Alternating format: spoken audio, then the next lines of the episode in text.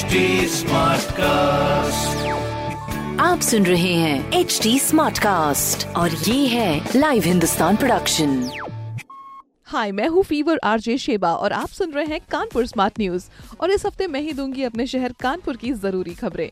सबसे पहली खबर ये है कि कानपुर के ट्रैफ़िक को सुधारने का बड़ा प्रयास जारी है। गूगल मैप समेत कई टेक्नोलॉजीज़ का यूज़ करके ट्रैफ़िक पुलिस न जाम लगने दे रही है, न ही रूल्स तोड़ने का मौका दे रही है। कानपुर के ट्रैफ़िक में काफ़ी सुधार हो रहा है। अगली खबर यह है की पिछहत्तर साल बाद भी कानपुर की जल निकासी ब्रिटिश टाइम के ड्रेनेज सिस्टम पर ही निर्भर है। ऊपर से बारिश के कारण जो जल भराव हो जाता है, उससे लोगों को और भी ज़्यादा दिक्कत हो जाती है। तो उसके निपटारे के लिए कोशिश की जा रही है। अगली खबर यह है कि बारिश में नेशनल हाईवे 19 यानी कानपुर इटावा हाईवे पर खतरे की आशंका के चलते लेन को बंद कर दिया गया है। जो अभी फ़िलहाल 15 दिन के लिए बंद रहेगा। और भी खबरों के लिए पढ़िए हिंदुस्तान अखबार। और कोई भी सवाल हो तो ज़रूर पूछिए फेसबुक इंस्टाग्राम और ट्विटर पर।